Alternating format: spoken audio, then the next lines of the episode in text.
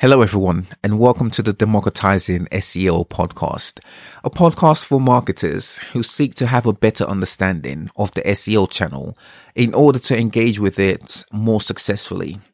My name is Austin Esezobor.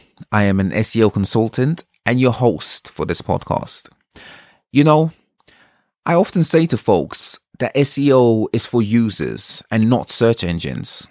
If you're catering to search engines, you're at their mercy for when they change their algorithms. And believe me, search engines change their algorithms often.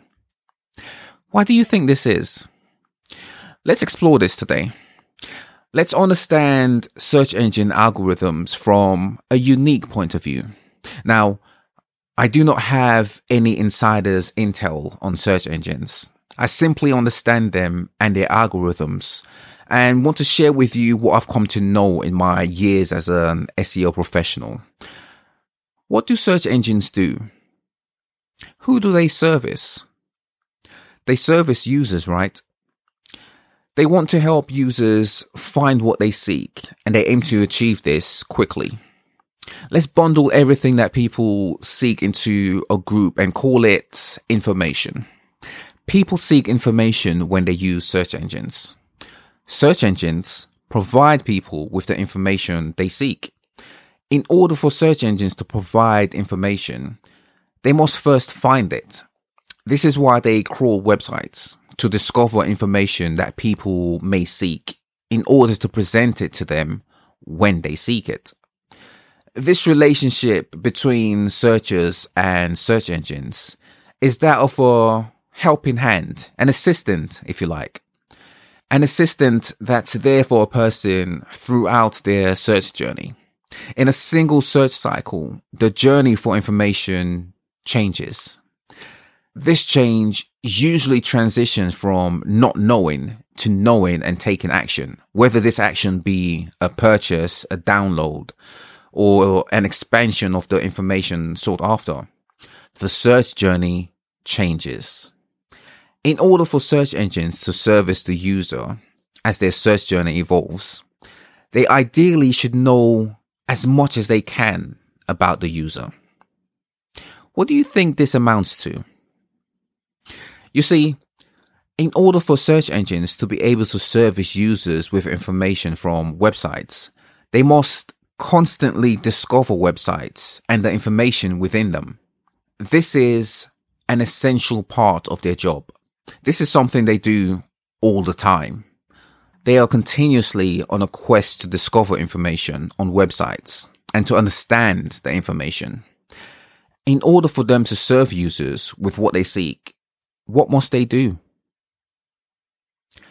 The same thing they do with websites.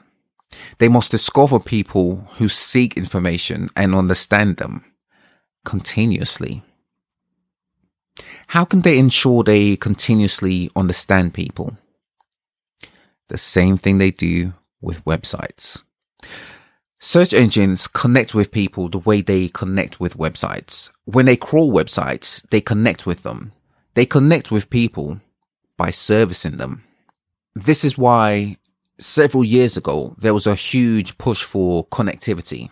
Remember that period? There was a big marketing push around connectivity. It was a prominent selling point.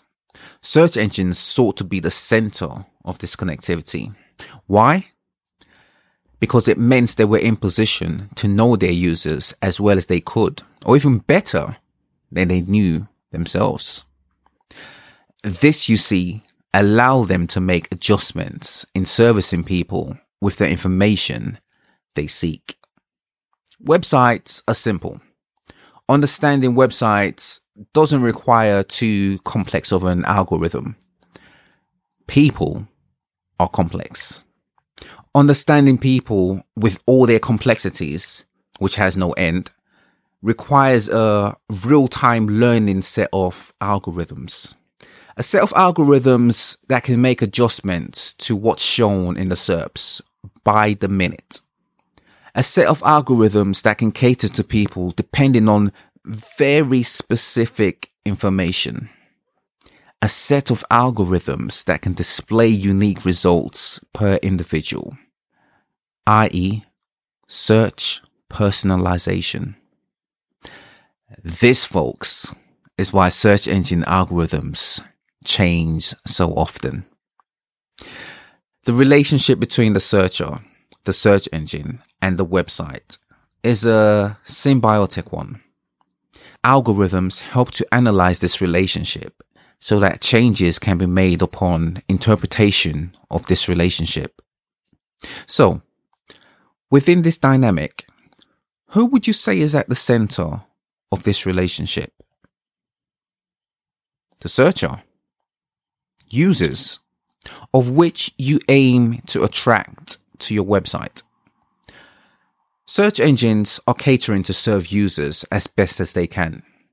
They change their algorithms so often to ensure they are displaying the best, most appropriate websites for their users based on their needs and demands. If you follow the whim of search engines, you'll always be behind the curve, the curve of understanding your targeted audience. You'll be making adjustments to cater to search engines. Rather than understanding your targeted audience, you'll simply be reacting to search engines.